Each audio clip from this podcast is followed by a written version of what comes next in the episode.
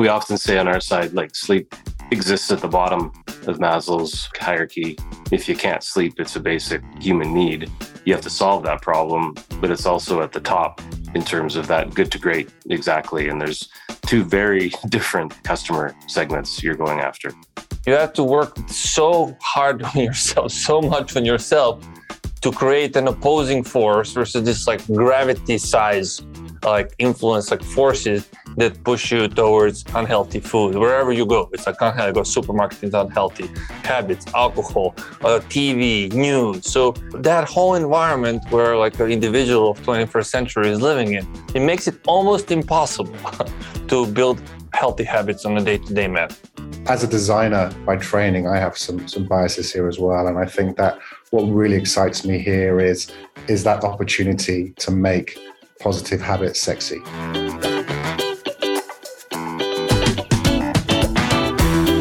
Hello, and welcome to another episode of Shine, a podcast by Star. And today we're talking about how digital therapeutics can enable new business models. To illuminate this topic, we are joined by Patrick Crampton, the Chief Commercial Officer at Cerebra, our very own Chris Scales, a strategy director here at Star, and Bozidar Jovekovic, who is the CEO at Evermed. And so the question is first, what is a digital therapeutic? We start off quite basic, and then we're trying to understand how this new technology is enabling new business models and the respective go to market strategies. So, with that, we'll jump into the discussion, and the first voice you'll hear will be that of Bozidar.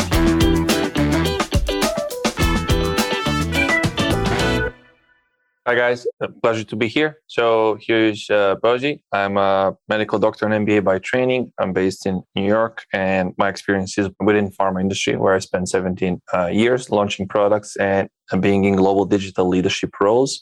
Now CEO of a company called Evermed. And Chris. Yeah, hi everyone. Real pleasure to be here. I am Chris Scales. I'm the strategy director at Star's Global Health Tech Practice.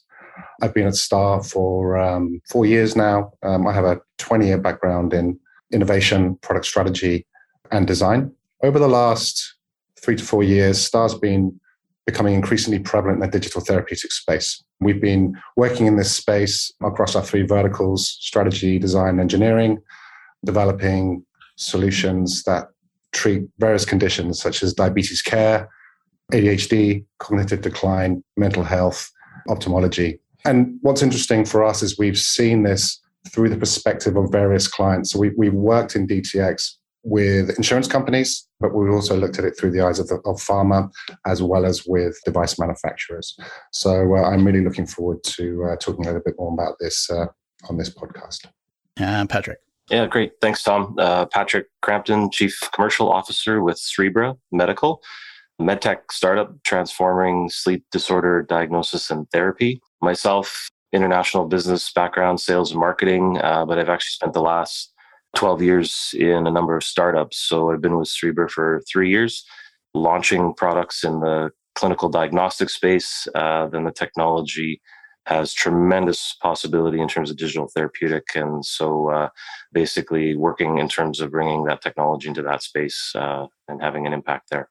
Awesome. Thank you, guys. I, I want to start really basic. I'm going to ask the question what is a digital therapeutic? And alongside that, it would be great if we could just have an example. Chris, maybe I can go to you because it seems like you have extensive experience here. What how would you describe this? And can you just share an easy example so it's clear to everyone listening what this actually is? A digital therapeutic is basically a digital treatment. It's often used uh, to support a, a treatment of a specific condition or a disease Often this can be uh, in partnership with a, a drug treatment. Uh, and the digital therapeutic is designed to help to, to ensure that the, that the treatment program is, is adhered to, uh, to ensure that, that patients adhere to, to, the, to the program that's been assigned to them. It also enables healthcare professionals to remotely uh, track a patient's adherence to that program and make interventions where necessary and that's one angle of it. I think uh, you know also um, digital therapeutics has sort of evolved over time, and and sort of let's say the scope of the digital therapeutic has expanded, and it's moved beyond just supporting drug therapies. Uh, and also, it's moved into things like you know behavioral health um, as well and mental health. And so, mental health has actually become arguably a really, really big space uh, here. Uh, obviously, it's a huge pandemic, pandemic at the moment. And yeah, it's grown into a number of other conditions and disease areas too. The example you gave there was to like be used alongside traditional medicine. Yes. Is digital therapeutics just limited to that, or can a therapeutic be issued on its own, separate to traditional? Yeah, absolutely. I mean, we're, we're seeing examples of therapies that are being used to um, to treat conditions without the use of medicine as well. And, and you know, you can argue that, um, you know, things like cognitive uh, behavioral health is one example where digital therapeutic is helping to, to train people to drive behavior change. So, for example, just simple ways through training, exercises, programs, uh, diet, exercise, uh, helping to manage those things to sort of, you know, improve your overall condition these are, and ultimately, the role of the digital therapeutic is to is to support the the patient or the user to change their their daily behavior right? And this is another way that digital therapeutics are currently being used. So ultimately, one of the key sort of drivers behind digital therapeutics is driving behavior change in human beings. So, Bozidar, I'm coming over to you because of your background in pharma here. If I'm a pharmaceutical executive and I'm seeing my potential customers being treated by software, not my treatments, like what am I thinking? What am I doing about this? Yeah, so it's a great question, and it's a topic that it's a little bit difficult to understand for you know a traditional pharma executive because there is a really a certain lens through which someone who's been like 20 years in pharma sees the process of improving health, right? Which includes a very long cycle of developing something, which is about 10 years, like going through research and development for one asset, one drug, to very expensive process through uh, difficulties of adjusting the product. Now you have software, which is completely different than that. So the development cycle is much shorter, and then the cost is much lower. The commercial potential is there, but also you can tweak the product every day and do A/B tests on a daily basis, right? So it requires you know a different mindset, different thinking, and then seeing okay, so how does this fit into what we are doing? There's more progressive and less progressive way to think about it. So one is, and as Chris mentioned, there is a combination with drugs, but there is also standalone. So the first step would be okay. So how can we combine this with our existing drug business. And that step is, you know, it's less progressive, it's easier to grasp, and it's likely to happen. And that can be, and Chris alluded to a little bit, I call that pre prescription or post prescription scenario. So is this digital solution fitting well as an engagement tool? To engage patients and educate them around the disease. And then once there is a need for a drug be there in that conversation right? Rather than just you know, relying on tv or mass marketing. Or it's a post prescription discussion where actually that digital solution will help with administration and how the drug is used etc so it can work in both scenarios. It really depends what drug it really depends what disease. It is about is about it depends on many factors. But that is likely the first way a step for a pharma an easier step to think about it because when you then put the commercial lens and think, okay, so how do we make money off of that? Because you need to do two things improve patient outcomes and make money as a business. So you need to do both. So then it's easier to grasp because then you're okay, maybe this will help me be more competitive with my drug. Maybe I'm more differentiated. Maybe I will prolong the adherence so patients stay longer on the drug. Maybe I'll be able to catch what is called new starts or new patients earlier. It's a pre prescription scenario. So there are multiple ways that you can go into your forecast and show commercial value to the management. So that's e- easier first step and get organization a little bit more comfortable with the idea of digital therapeutics because there's a lot of like fear of the unknown. And then a bigger one then is okay, is there an opportunity for pharma to do a standalone, which is you know an idea that can be scary for a lot of executives, like what business are we in, right? why would it be in that business? Is it something that tech companies should do or startups? So that's that's a whole other story and requires almost like uh, building a set of skills set, set of capabilities skills a sort of skunk works within the large company which is more complex. But those are kind of the ways that are that can be done in a kind of step by step manner having organization become more comfortable in the process. Awesome. So my understanding of the benefits that of a pharma company could through leveraging digital therapeutics is without getting into them releasing a standalone one is to release a digital therapeutic alongside a traditional drug that may help reporting, it may help the amount, like the how the person sticks to the program. Is, is that accurate? Those two things are correct. Okay, cool. Now, I'd like to move on to other players within the world of healthcare, how they may leverage digital therapeutics or, or how they may be thinking about digital therapeutics. So, the, the, the, those that I have on my list right now are the insurers, the providers, and then medtech companies. Patrick, would you like to share other benefits for those stakeholders? Yeah, for sure. I mean, on the medtech side, I think we see kind of two different aspects. You know, like Chris was mentioning, there's that sort of software as a medical device side of things, more of the you know, behavioral therapy scaling. Often it's you know alternate treatments, not necessarily you know replacing drugs per se, but uh, often you know accessing and scaling access to therapy because there's often just a shortage, uh, you know, for sleep, insomnia. You know, cognitive behavior therapy for insomnia is is the classic example. A uh, number of products, you know, Pear Therapeutics out there, et cetera.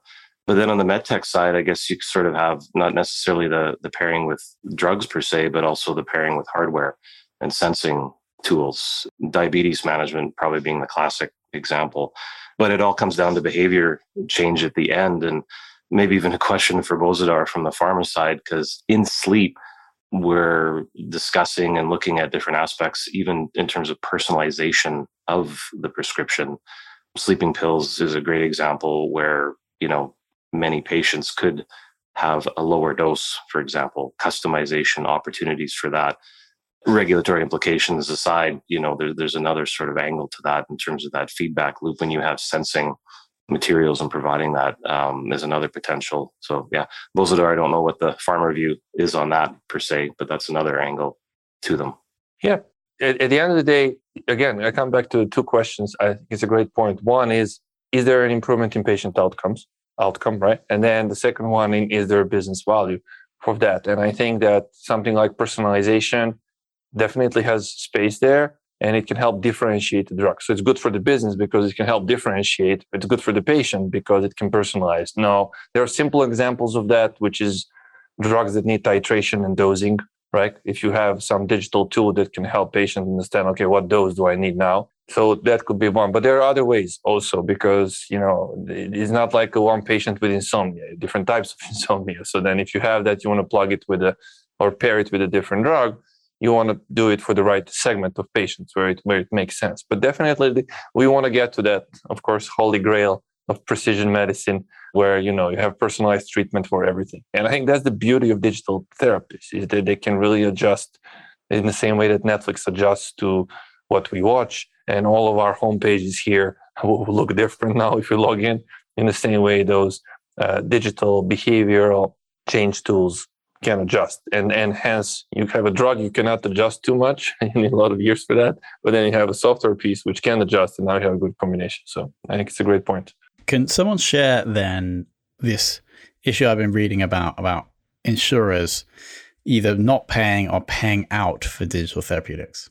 Yeah i mean i can share something. So insurers or payers they're called i mean uh, in, in, in the us the term is payers. I mean in the us it's you have you know very complex diverse payer system. And then you have you know europe which most of the countries have one payer right? It's a national insurer. May have some countries like switzerland that have you know private insurance mark and the uh, commercial insurance in the us so it really depends. But if you're talking about the us there's always a question of does this improve patient outcomes and does does this also reduce cost right and in many of these situations, the first question will be, does it reduce cost? so that will be the key. Now, a lot of startups go into uh, into that those conversations with uh, payers and say, well, we're going to help them reduce costs, we're going to help improve outcomes, and then find themselves that they have a killer pitch and a killer shot and a killer slide that shows both, and then they don't make the case, right? And the reason is that payers also have other like second layer kind of lens that they look at through things a they're looking whether whether something would work in a broader group of patients like population health right they're not interested in seeing the data that for example, digital therapeutic could work in 5% of most engaged patients, the one that are super engaged with their health. They're not interested in that. They know that with those patients, you can do a phone, someone can give them a phone call every two weeks and you'll get the improvement in outcome. They're, they're basically saying, does this work in a large, like broad scale? Because I have like tens of millions of people. And so the question becomes very different. And then the second one is that, as you know, in, in the US, what's really interesting with the design of the insurance is that that changes. So insurance companies in the US don't really have a great incentive for long-term health, right? Because you change your employer, you change your insurance. So you, you're non-stop changing your insurance. So I lived in Switzerland for four years. It's private insurance, but you take the same insurance to the next employer. So you choose your insurance. So then, you know, I will have private insurance pay pay me if I go to the gym, right? Because they know that long term it's saving them money. They have a very long term view. Here it's a short term view, population health and cost and outcomes, which makes it really complex for startup to to to know how to design studies that can show all these benefits. Uh, it's doable. I think that COVID definitely exponentially accelerated all these conversations because behavior has shifted towards using telehealth. So now that patients are more using telehealth, oh well, there's way more openness to all these tools. But the bar is really high. What I mentioned on those four criteria, it's, it's really, really hard. hard. So anyway, I'll, I'll pause here just invite some other opinions or comments. I was just going to sort of add, I think that's why we're starting to see, you know, more of these digital therapeutics, at least maybe this is more of a med tech side of things, but starting to really sort of access more of that remote patient monitoring reimbursement pathway you know as another way to sort of get paid for these services. And you know it's tapping into the the telehealth side and and bringing the doctor into that you know engagement with the patient or you know clinicians etc seems to be you know at least in the short term kind of the, the viable path to continue to move the space forward because you know i'm with Bozidar, the, the reimbursement piece in the us is especially complex and then there's that added side of it of the culture change at the prescriber level. You know how do you get all those other pieces in place but then how do you actually get the doctors prescribing the patients following through? You know you're not just going to your local drugstore and picking up a digital therapeutic. You have to log in you have to engage. There's different different behavioral change things there. So you know there's there's a long long road to that. Working with the uh, insurance players in in Europe a big sort of driver for them is is about prevention, right? So what they're really really interested in is promoting uh, healthier healthier lifestyles, and that's where, for example, mental health is a, is a key component because they're aware they're fully aware that if you have a customer who is mentally fit, it reduces the chances of them getting sick basically and so there's a, there's a big interest from from from the insurers to actually ensure uh, that uh, their customers are mentally fit. And ultimately, what that's going to do is that's going to uh, reduce the amount of claims in the long run. So that's the benefit for them. When you look at the benefit for the end consumer or the patient, then it's really about this idea about enabling them to have this sense of empowerment and control over their mental fitness. And I think this is another uh, this is another uh, key component of you know a digital therapeutic it's again it's not about working with a with a medicine it's really about training them to manage their behavior so they ensure that that continuous mental fitness. And insurance providers are obviously very very interested in this because obviously the business model in the long term they're going to be a, uh, you know reduced you know costs when it comes to uh, insurance claims. It's worth pursuit. I mean one thing that i i don't remember the exact number i think it's, it's above 80% i think it's 84 the which is the the cost, the the healthcare cost, uh, the large percentage, of above eighty percent, is caused by diseases that can be either cured or slowed down by behavior change. so if you think about it, we are a little bit as human beings our own worst enemies. Uh, so if that large of a percentage of cost of the most expensive healthcare system in the world measured in trillions can be significantly tweaked by changes in behavior health, it's worth doing, right? So it, it's almost like is there that world where you push a button and all all everyone is like meditating once a day, is eating healthy, is growing their own garden, has you know really nice to others in kind, and then you say, okay, well, mental health would be better. Well, blood pressure would be lower. Uh, diabetes would be you know way less prevalent. like, and then and that's where a lot of the costs come. You know, cardiovascular, diabetes health, then you have mental health, things like that. So it's really, really interesting. The power of behavior change is just immense, and how to do it right. Well, if we can if we have technologies to create digital addiction to social media or any other kind of apps, why not use the same tools that kind of are dopamine triggering tools to get someone addicted to to health, to get someone addicted to positive habits, right? So that's really the, the, core, the one of the core ideas, right? So if that's possible, that will be a way better world and way better patient outcomes and way less costly for the system. Yeah, and if I can just add to that, you know, digital therapeutics is about fueling and driving patient autonomy so they can take accountability and control for their own health. And this is really what it's about, right? It's about reducing the pressure on the healthcare system. It's about decentralizing and pushing out healthcare out to the edge um, so that the healthcare professionals can really focus, you know, their efforts and their time on the important things. Yeah. And if I may add to that, because I think you touched upon a, a big trend, right? Because at the end of the day, a lot of these things have to come together. the confluence of factors, like I think Warren Buffett called it Lollapalooza effect. And this Lollapalooza is, as you said, empowered patients, right? So patient that takes care of their health or plays a more active role, being more educated and more empowered. Now, another trend is smartphone broadband, so and access to to information. Another trend that I lately see is eh, more and more doctors educating patients on YouTube. You see someone in white coat, okay, now you get more trusted information from somewhere. And then another trend is, you know, costs that are continue to rise. Like people live longer and chronic diseases are on the right. So when you put all these factors together, you're like, okay, there has to be some solution that is different, that is disruptive, that is behavior change, that's going to lead to something better. Now, where we stand today, that's also another question. Are digital therapeutics ready? Are they not ready? So I've seen a lot of solutions that can prove that they can engage patients because that's like great. if, if, that's what like digital addiction for positive uh, behavior, behavioral change for positive habits. Okay, engagement tick, a green tick. The second one is, well, do we have studies to show the outcomes that these software things actually work? Okay, now that patients engage, great. Without that, there is no outcome. So now that engage, does it work? So we already have, you know, a number of digital therapeutics that has shown in trials that it works, right? They have shown. But then the come, okay, so then there is another question. Okay, who's going to pay for that? So who's going to pay for that? That question is getting, you know, better answers now with, especially after COVID. But but market access and and then business models uh, and revenue revenue and then business models are going to be I think, at the forefront over the next five to 10 years. So that's going to be a really interesting discussion. But then it's really, we're talking, is this, is the market ready for this? Is it not ready? Where do we stand? That's at least the lens I put it through. So the other sort of factor that comes into play, and this is maybe more from the sleep perspective, it's a pretty noisy space in the wellness app area.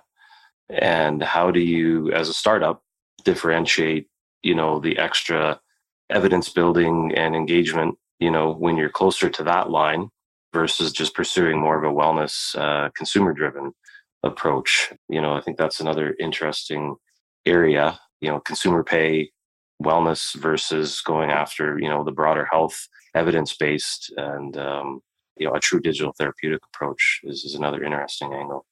I think behavioral health is a great example of that because, you know, you had two big players in meditation, right? The Headspace and Calm, right? both reached valuation of half a billion dollar plus like four or five years ago already before covid before mental health became like a pandemic that it is today then you have some players like happify and this is the company that you know when i was at sanofi we signed the first uh, digital therapeutics deal with there.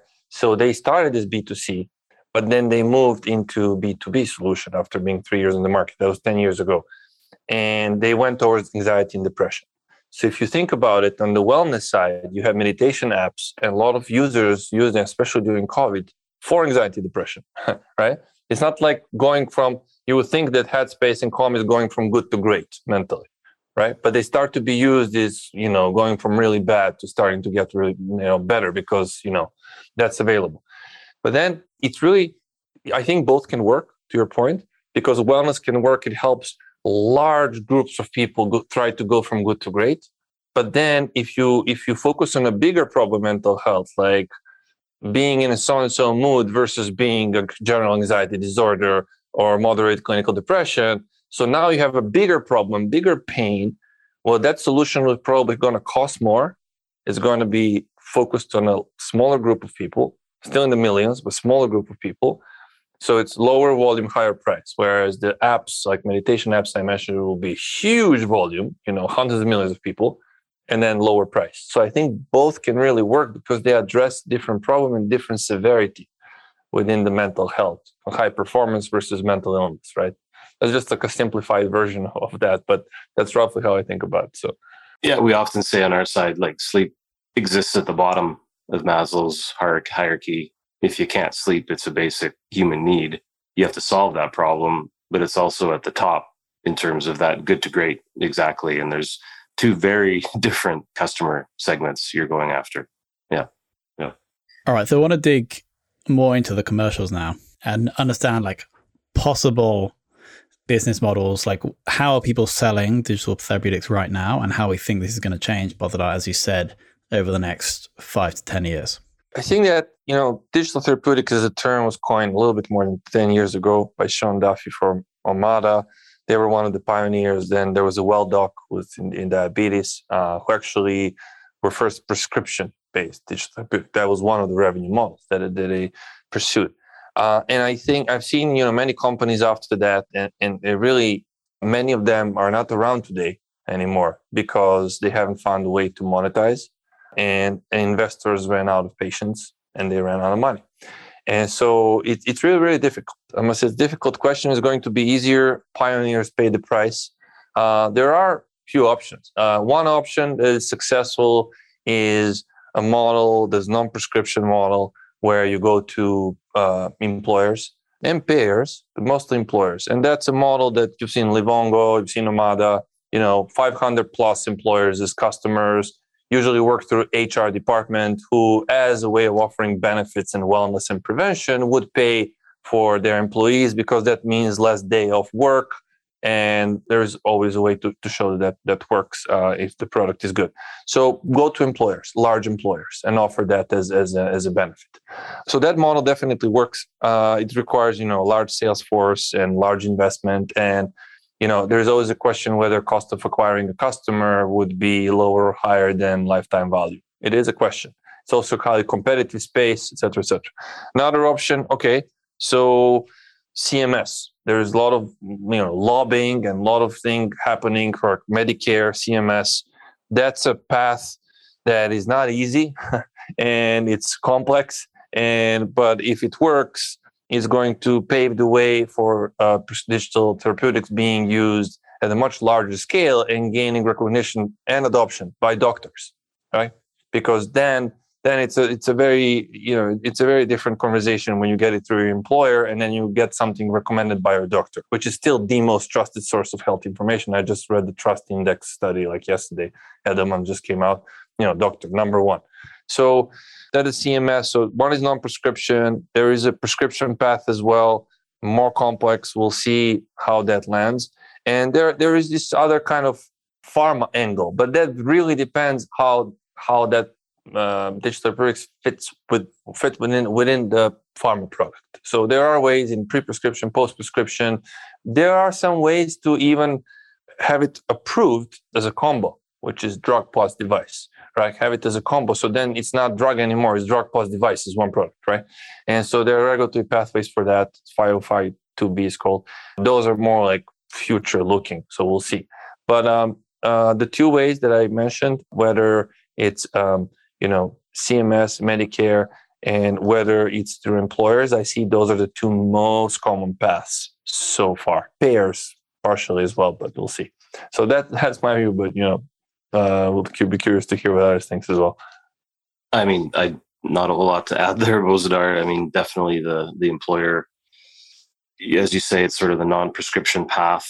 You know, to me, that's that evolution, even from the wellness into the true digital therapeutic. You're not going to get there without the evidence base, which is which is necessary. And I think that's where I was commenting, you know, some of the CMS angles, you know, it's not necessarily that clear.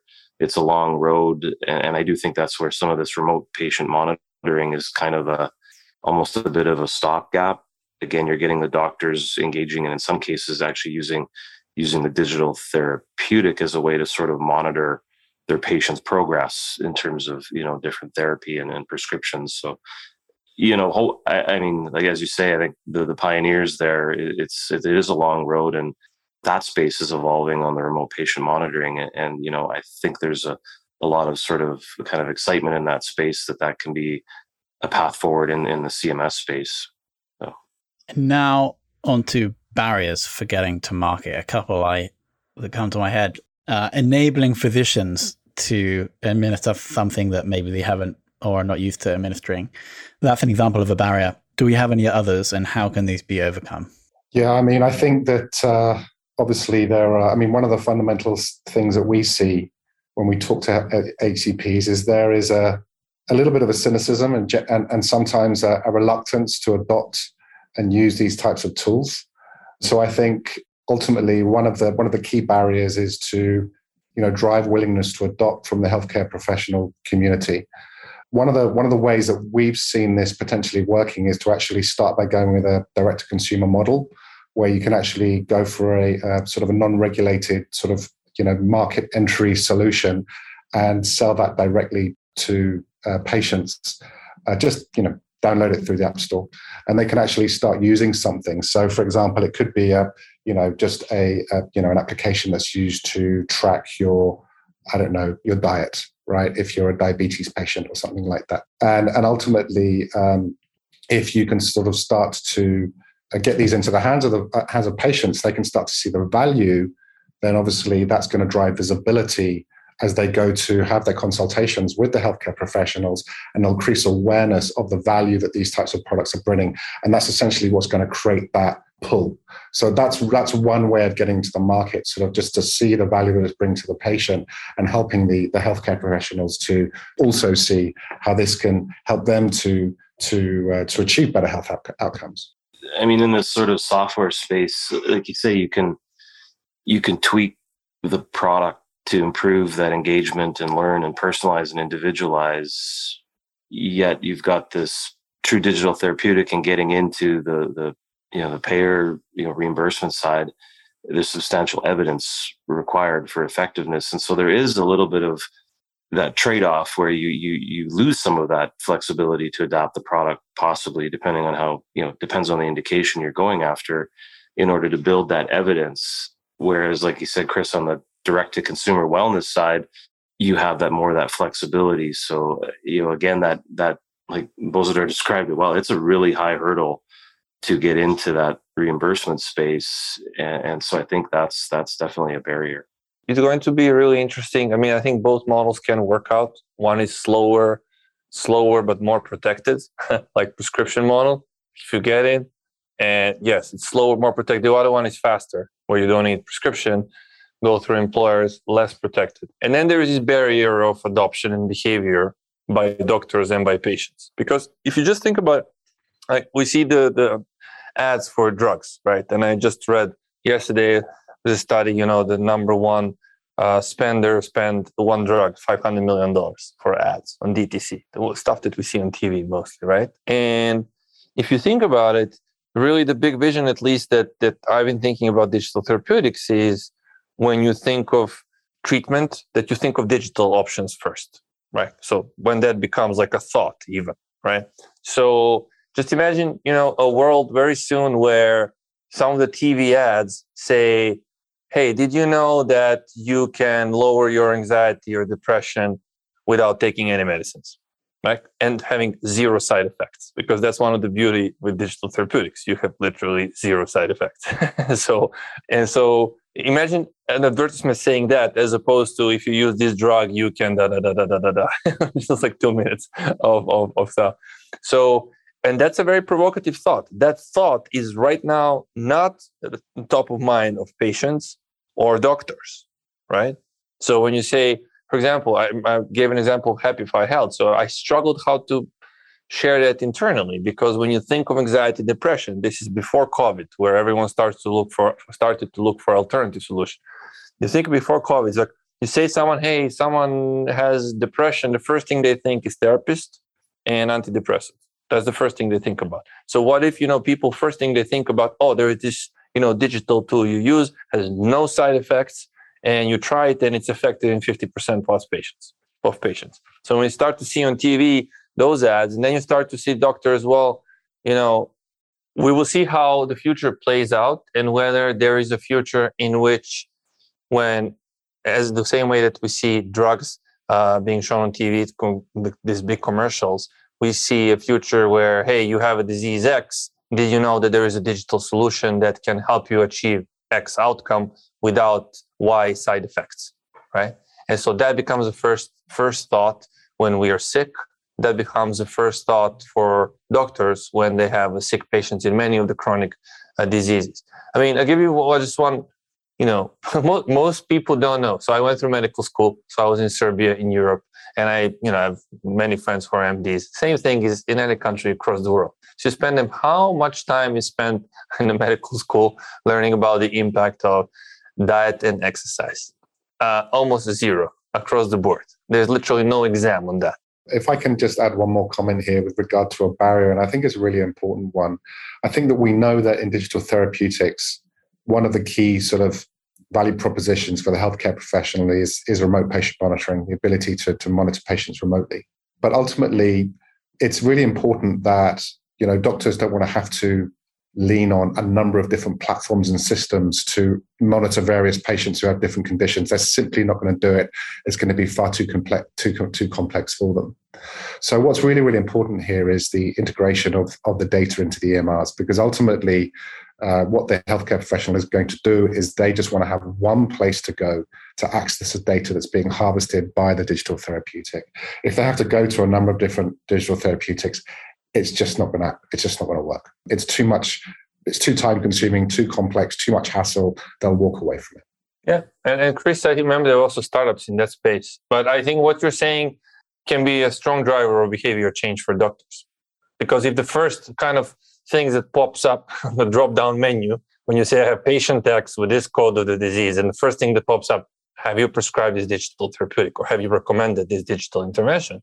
That's going to start to build that behavior of uh, that being the first step. So I think that can be a very powerful way to deal with behavior change.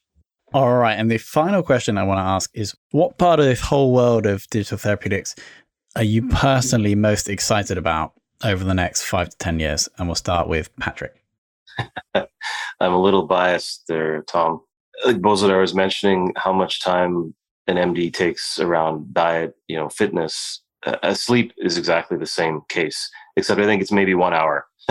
but there's definitely no exam on sleep either. And it, the awareness of the impact it has on health, all these chronic diseases is just the, the I mean, the evidence is irrefutable. And so obviously we're excited about that. The problem is there's been no way to measure it objectively before. The, the current methodology is, is just archaic. And that's what we're bringing. That's what we're excited. You know, the mantra in business, you can only manage what you can measure. And I think that's our opportunities to actually objectively measure sleep quality, personalize it, which I think helps create that engagement because that is the ultimate piece is if you can't show your daytime activities impacting your sleep, which in turn impact your daytime function, you're never going to get that long-term sustained engagement. And so that's what we're excited about, you know, getting that awareness around sleep alongside health, diet, behavior. That's what I'm excited about. Well, I mean, I can share a lot of answers to this question. But uh, if you think about it, in, in, the world that we live in right now, and it's maybe a little bit philosophical answer, but individual has almost no chances of being and staying healthy. Has like no chances. You have to work so hard on yourself, so much on yourself to create an opposing force versus this like gravity size like influence like forces that push you towards unhealthy food wherever you go. It's like unhealthy. Go supermarket is unhealthy habits, alcohol, uh, TV, news. So so that whole environment where like an individual of 21st century is living in, it makes it almost impossible to build healthy habits on a day-to-day manner. Like, unless you're in this high performance reading personal development books, or you know, on this percentage of people. So the question is how to bring that to, to masses, how to make positive habits sexy and mainstream. And that's where I think long term, you know, as like Dalai Lama says, if everyone would meditate, there would be no wars, right? So, because, you know, when you meditate, you train your brain to go below that monkey mind that is always restless and ready to jump into and fight or flight. You go into that base layer, which is always calm and loving and compassionate. So, if you think about uh, positive behavioral change and making positive behaviors, diet, exercise, sleep, mental health, making that sexy uh, at scale. I think where the, which of course will have impact on health and outcomes and costs and all that. That's where I see really the biggest, biggest opportunity. So it gives a chance to this individual to actually be in control. I think Bozidar, you took the words right out of my mouth because you know I have, as a designer by training, I have some some biases here as well, and I think that what really excites me here is is that opportunity to make positive habits sexy, right? I think that you know there's a term that I hear frequently that you know healthcare is increasingly becoming consumerized. And we're seeing that within digital therapeutics that, you know, there's very little difference between a digital therapeutic application and a direct to consumer lifestyle application. And I think that as designers, we can borrow experiences from other industries, whether that's a beautiful driving experience in a in a premium car or a fantastic experience um, in within within a smart home or something like that. How can we pull those beautiful human experiences and how can we integrate them into these digital applications which really really going to engage people and drive that that adherence and drive behavior change and i think we'll leave it at that making positive habits mainstream and sexy. So, Patrick, Bozidar, Chris, I want to thank you so much for sharing your time to illuminate the world of digital therapeutics. Thank you for having us. Thank you very much.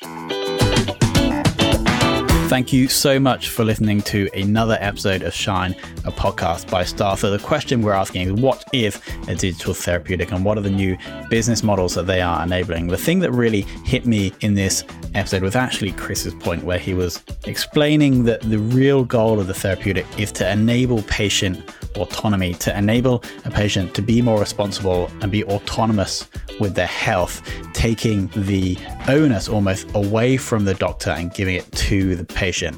As Chris said, spreading healthcare out to the edges. So that I see as the real benefit and the driving force behind new business models driven by this technology. So I hope we were able to illuminate the world of digital therapeutics for you. I want to thank each of our guests, Bozidar, Chris, and Patrick. And of course, I want to thank you so much for listening.